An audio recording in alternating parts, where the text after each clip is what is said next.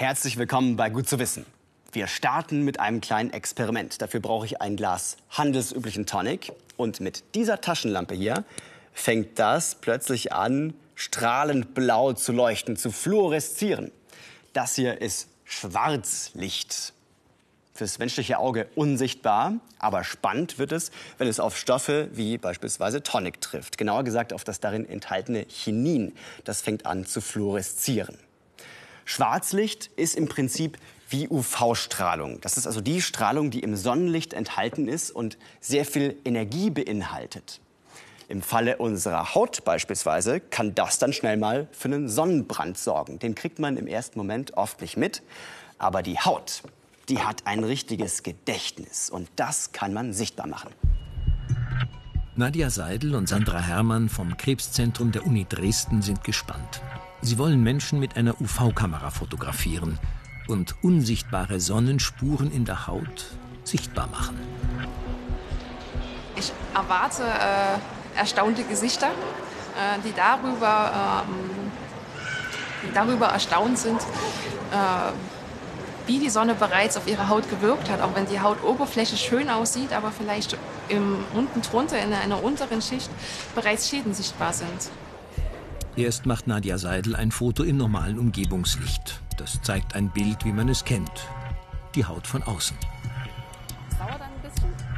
Dann eines mit UV-Licht, mit dem für uns unsichtbaren Licht, das sich in jedem Sonnenstrahl versteckt. So siehst du Was? aus. Was? Nein, niemals. Mhm. Was? Das ist das Sonnengedächtnis der Haut. An den Stellen äh, hat sich deine Haut quasi gemerkt, dass du zu viel Sonne abbekommen hast oder dass du oft in der Sonne warst, vielleicht auch ohne Sonnenschutz. Und dann bilden sich diese Flecken. Je mehr Flecken, desto mehr hat sich die Haut mit der Sonne auseinandergesetzt. Diese dunklen Stellen sind in der Regel gutartig. Sie werden vor allem im Alter an die Oberfläche treten, wenn sie noch unsichtbar sind.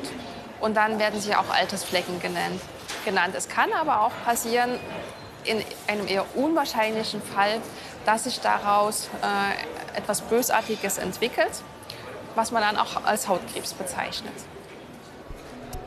Die Haut kann sich in einem gewissen Rahmen selbst schützen, mit dem Farbstoff Melanin. Der verschluckt die UV-Strahlung. Melaninansammlungen sehen im UV-Licht aus wie Flecken. Und so ein Foto macht manche nachdenklich. Auf jeden Fall, wenn man rausgeht, dass man dann mal Sonnenschutz äh, aufträgt. Nicht nur, wenn man irgendwie so bewusst in Urlaub fährt oder äh, in Schnee, sondern täglich eigentlich. Unser eigener Sonnenschutz funktioniert zwar, aber er schafft nicht mehr als einen Lichtschutzfaktor von zwei.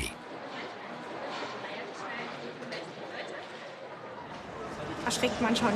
Aber da wird einem auch mal bewusst, dass man sich schützen muss und eincremen muss, wenn man das mal sieht. Cremen Menschen sich mit Sonnencreme eigentlich sorgfältig und ausreichend ein? Das hat Gitta Neufang untersucht. Zwei Tester zeigen heute, wie sie sich normalerweise mit Sonnencreme eincremen. Hallo, guten Tag.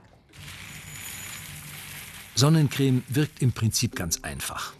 Eine Glasschale symbolisiert unsere Haut die Kugeln sind die Hautzellen. Die Glasplatte ist die äußerste Hautschicht, die Hautbarriere. Die UV-Strahlung geht durch die Hautbarriere und greift die Hautzellen an. Sonnencreme kann das verhindern. Sie schluckt einfach den größten Teil der UV-Strahlung. Aber nur, wenn man sie richtig benutzt. UV-Licht an. Los geht's. Unsere Kamera sieht keinen Unterschied. Aber die UV-Kamera. Schwarz bedeutet, da ist Sonnencreme. Weiß, keine Sonnencreme.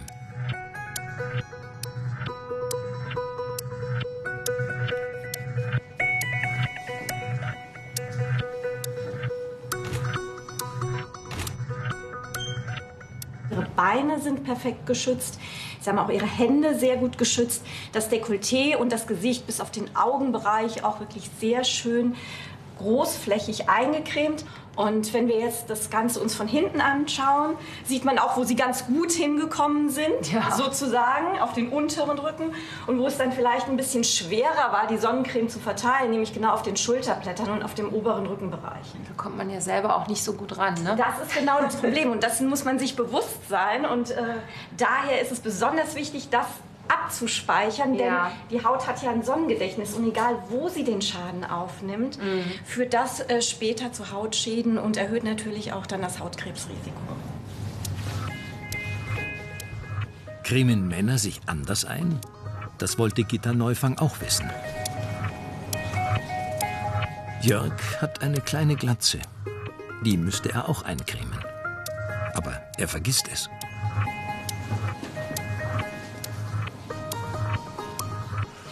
Es ist ganz, ganz wichtig, ähm, auch bei etwas lichterem Haar die Kopfhaut anzucremen. Denn gerade bei Männern ist die Kopfhaut natürlich ein Risikobereich, aktinische Keratosen, Vorstufen von weißem Hautkrebs zu entwickeln. Und da sollte man dann immer darauf achten, dass man hier wirklich ausreichend Sonnenschutz auch aufträgt. Das Ergebnis unserer zwei Tester ist typisch. Frauen vergessen ca. 14 Prozent ihrer Hautoberfläche, die sie eincremen müssten. Besonders Rücken und Kniekehlen sind gefährdet. Da kann sich Sonnenbrand entwickeln und die Haut schädigen. Männer vergessen sogar noch mehr. 22 Prozent. Welche Menge ist eigentlich die richtige, um den ganzen Körper zu schützen? Die beiden schätzen. Gitta Neufang hat die richtigen Mengen. Das ist aber ein großer Unterschied. Das hätte ich nicht gedacht. Das hätte ich jetzt auch nicht erwartet. Das ist ja ungefähr die drei- bis vierfache Menge von genau. dem, was ich geschätzt habe, was ich brauche.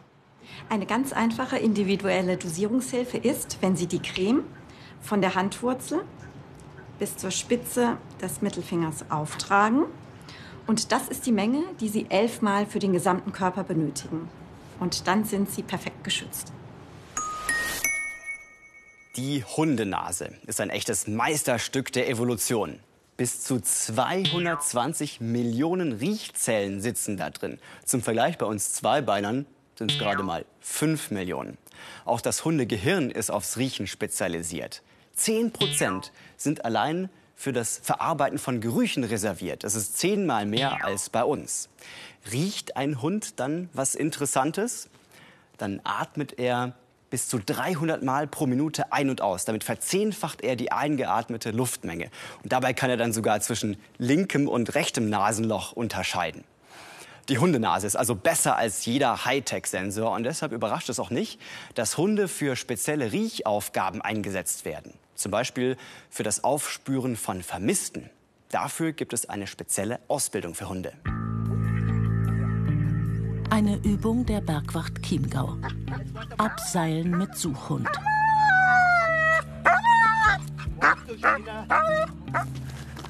So ist er fein. Großer Stress für Hund und Mensch. Auch der Aufstieg ist schwer.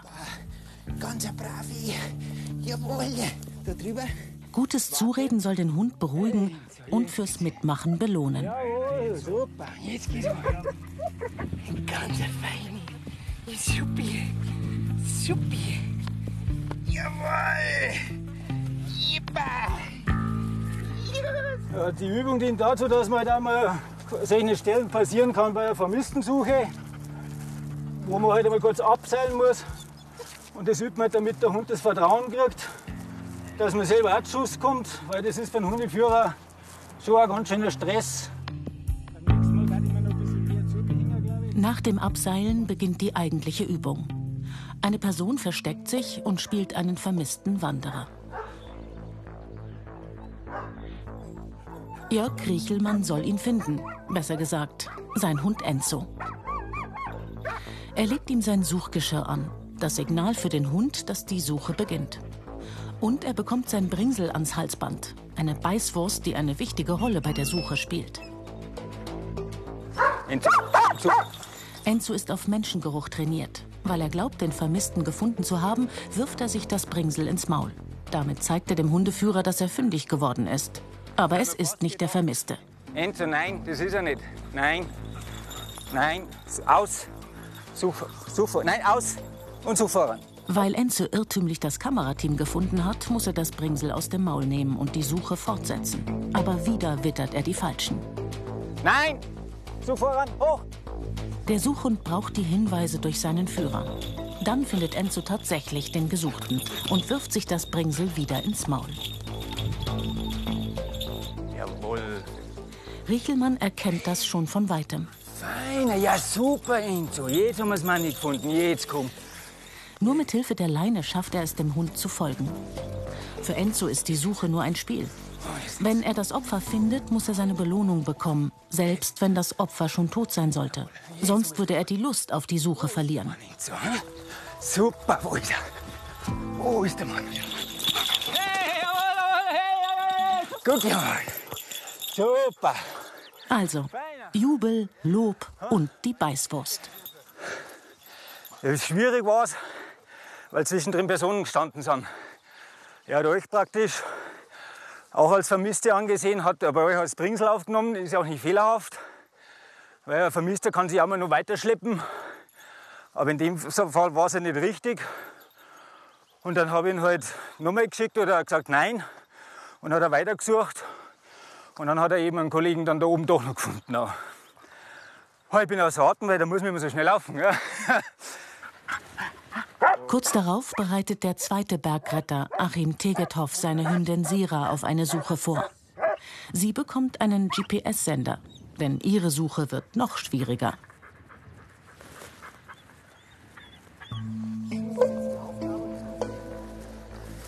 Das Problem ist im wir haben jetzt eine Person versteckt, die einfach erhöht auf dem Baum sitzt, weil das konnte uns ja genauso treffen.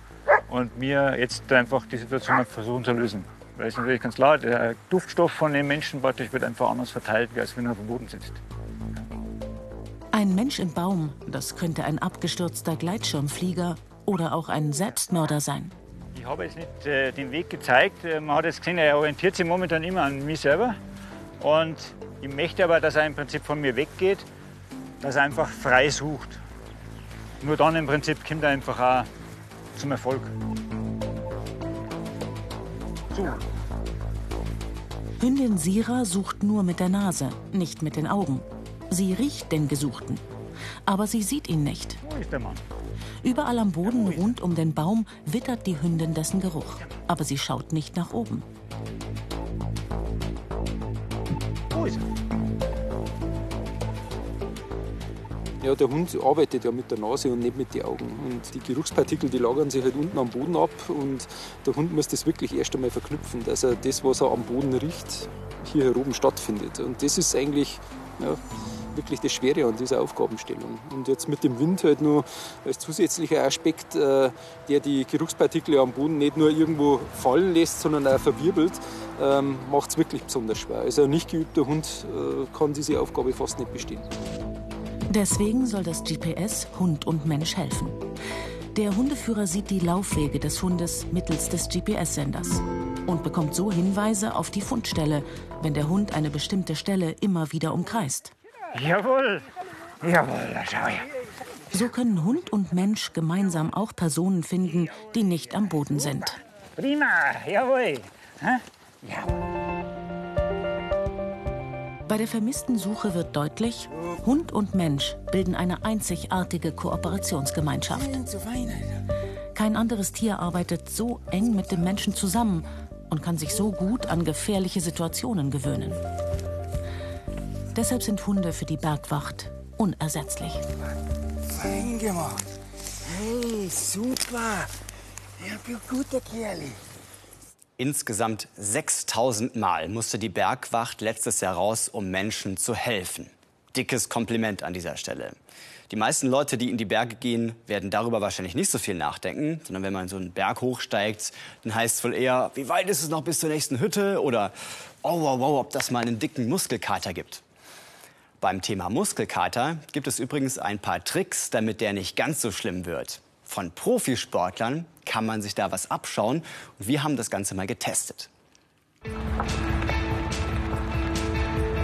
Mountainbike-Rennen erfordern nicht nur Geschick, sondern auch Kraft und Ausdauer.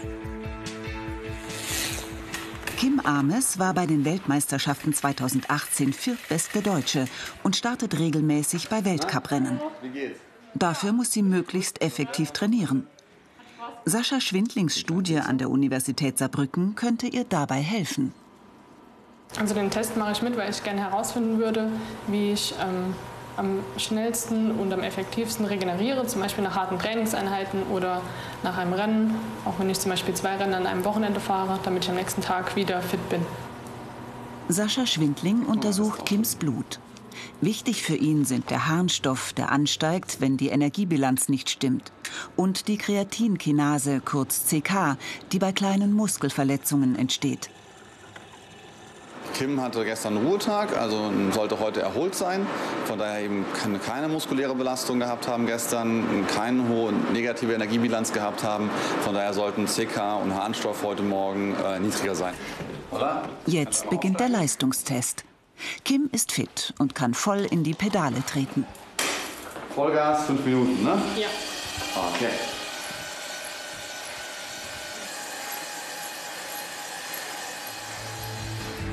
Dann geht's ins Gelände. Auf einer Trainingsstrecke von fünf Kilometern absolviert Kim eine typische Trainingseinheit. Zweimal 20 Minuten volle Power mit nur fünf Minuten Pause.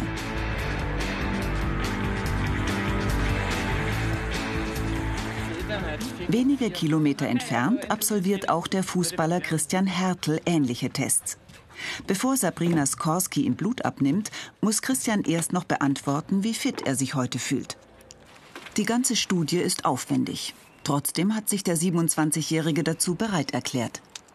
Um auch mal als Amateursportler zu wissen, wie die Regenerationsphase ist und einfach mal die, das körperliche Befinden einfach mal rauszufinden. Auch Christian hatte sich vor diesem Test ausgeruht. Um jetzt seine Leistungsfähigkeit festzustellen, muss er drei Sprints absolvieren. Denn für Fußballer ist vor allem Schnelligkeit von Bedeutung.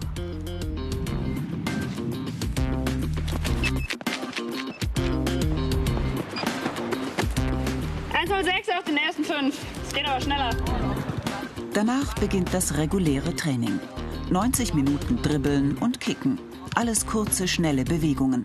Ganz andere Belastungen als beim Fahrradfahren.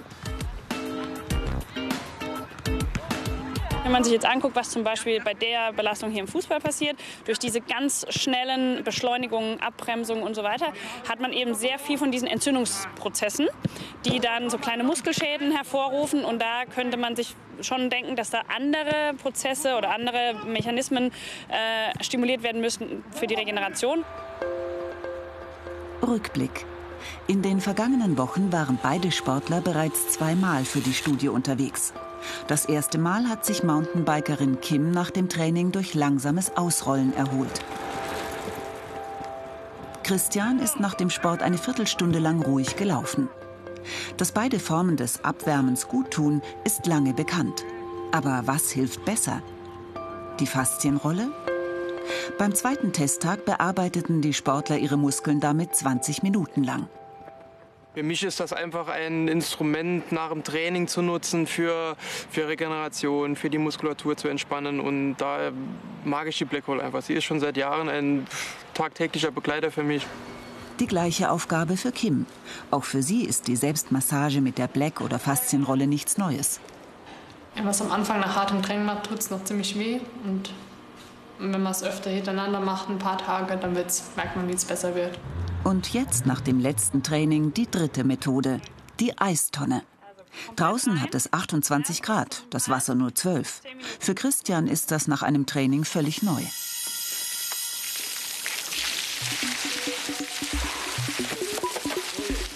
Bei den Temperaturen ist das gar nicht so schlecht. Auch für Kim ist es das erste Mal.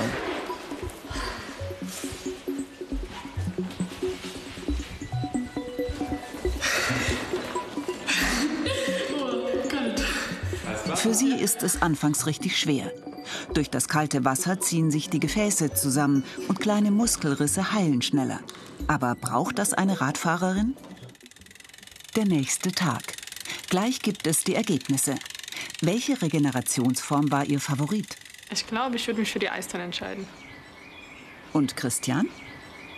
Ich glaube, da würde ich auch mitgehen. Wobei ich die Blackroll nicht außer Acht lassen würde. Das stimmt. Ein letztes Mal wird Blut abgenommen und untersucht. Sind die Werte nach der Regeneration in der Eistonne besser? Und wie leistungsfähig sind die beiden heute verglichen mit dem Abwärmen und der Black Roll? Sabrina Skorski gibt die Daten ein. Welche Regenerationsmethode wirklich hilft, ist sehr individuell, egal welche Sportart. Ein Ergebnis ist bei beiden ähnlich. Das Ausrollen bzw. Auslaufen hat am wenigsten gebracht. So, das ist soweit. Wir haben eure Ergebnisse. So, Kim, bei dir ist das Gute, alle drei regenerativen Maßnahmen haben funktioniert. Am besten funktioniert hat aber die Black Roll. Ich hätte eigentlich gedacht, dass die Eistonne ein bisschen besser war. Aber Black Roll, das wäre mein zweiter Favorit gewesen. Okay, Christian, bei dir haben zwei der drei äh, Regenerationsmaßnahmen funktioniert. Am besten funktioniert hat die Kaltwassertonne. Da haben wir die deutlichste Verbesserung gehabt von vorher zu nachher. Nicht schlecht. Ja. Hast du das erwartet? Ähm, vom Empfinden her ja. Christian wird sich nach einer Regentonne umsehen. Kim kann bei der handlicheren Black Roll bleiben. Na, also eine Black Roll oder eine Eistonne werde ich wahrscheinlich nicht brauchen, wenn ich hiermit fertig bin, sondern eher eine Schiene für meinen Daumen. Und wahrscheinlich fragen sich jetzt einige von Ihnen, Mensch, was haben denn bitte Computerspiele mit Sport zu tun? Aber tatsächlich heißen diese Computerspiele inzwischen E-Sport. Und es gibt eine richtige Debatte darum, ob sie als echter Sport gezählt werden sollen. Warum? Das wird klar, wenn man sieht, wie Profi-Gamer in ausverkauften Stadien um Hunderttausende Euro Preisgeld spielen. Die Fanzahlen gehen in die Millionen. 2022 soll es bei den Asienspielen sogar erstmals auch virtuell um Gold gehen. Aus sportwissenschaftlicher Sicht sind E-Sports noch eher Neuland, aber an der Sporthochschule Köln wird dazu schon geforscht. Markus Soffner ist Student an der Deutschen Sporthochschule in Köln und Fußballer. Aber nicht draußen auf dem Sportplatz, sondern am Controller. Markus ist E-Sportler und spielt nicht nur privat als Hobby, sondern in der Hochschul-FIFA-Mannschaft. E-Sport, das ist Computerspielen auf Wettkampfniveau. Strategiespiele wie League of Legends oder Counter-Strike werden in offiziellen Turnieren ausgetragen. Mit Preisgeldern in Millionenhöhe. Rund drei Millionen E-Sportler gibt es in Deutschland, sagt der offizielle Verband. Und die will die Deutsche Sporthochschule genauer untersuchen. Denn Wettkampfzocken ist definitiv Sport, meint Professor Ingo Frohböse. Wir haben relativ hohe Herzfrequenzen, wie bei einem Ausdauerlauf. Wir haben ganz schnelle Bewegungen, zwei, drei, 400 Bewegungen rechts und links. Also so schnelle Bewegungen, dass man sie kaum sieht. Das ist Genauigkeit gefragt, Feinmotorik gefragt. Wir haben Herz-Kreislauf-Reaktionen, Stressreaktionen im Körper, wie bei einem Elfmeterschießen, so kann man es beschreiben. Was unterscheidet leistungsorientierte Spieler von Freizeitzockern? Die Sporthochschule bittet zwei Probanden ins Testlabor. Ich bin Kapitän des Hochschulteams der Sporthochschule im Spiel FIFA und spiele ungefähr 15 bis 20 Stunden die Woche. Und ich spiele nur ab und zu mal mit meinen Freunden hobbymäßig FIFA. Wird sich das auch in den Tests bemerkbar machen? Das sehen wir gleich.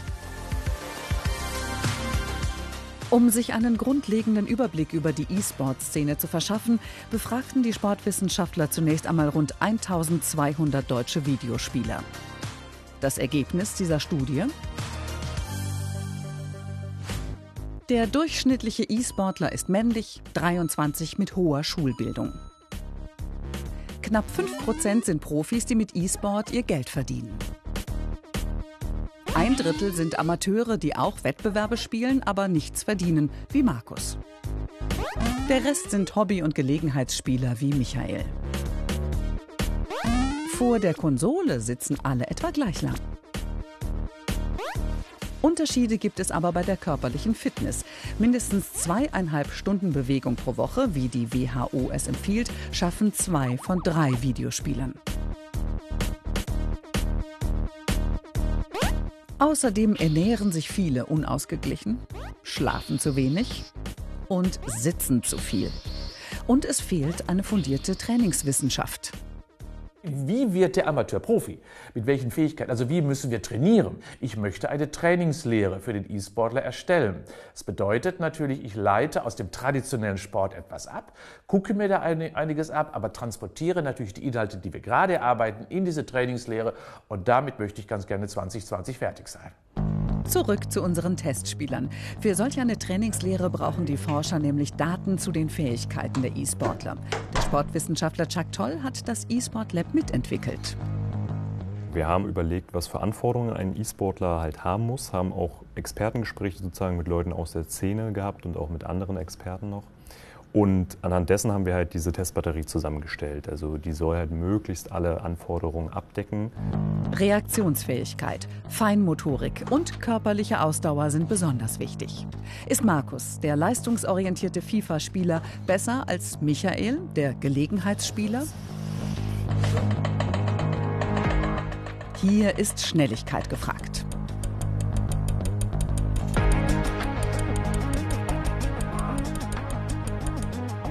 Und hier die Feinmotorik.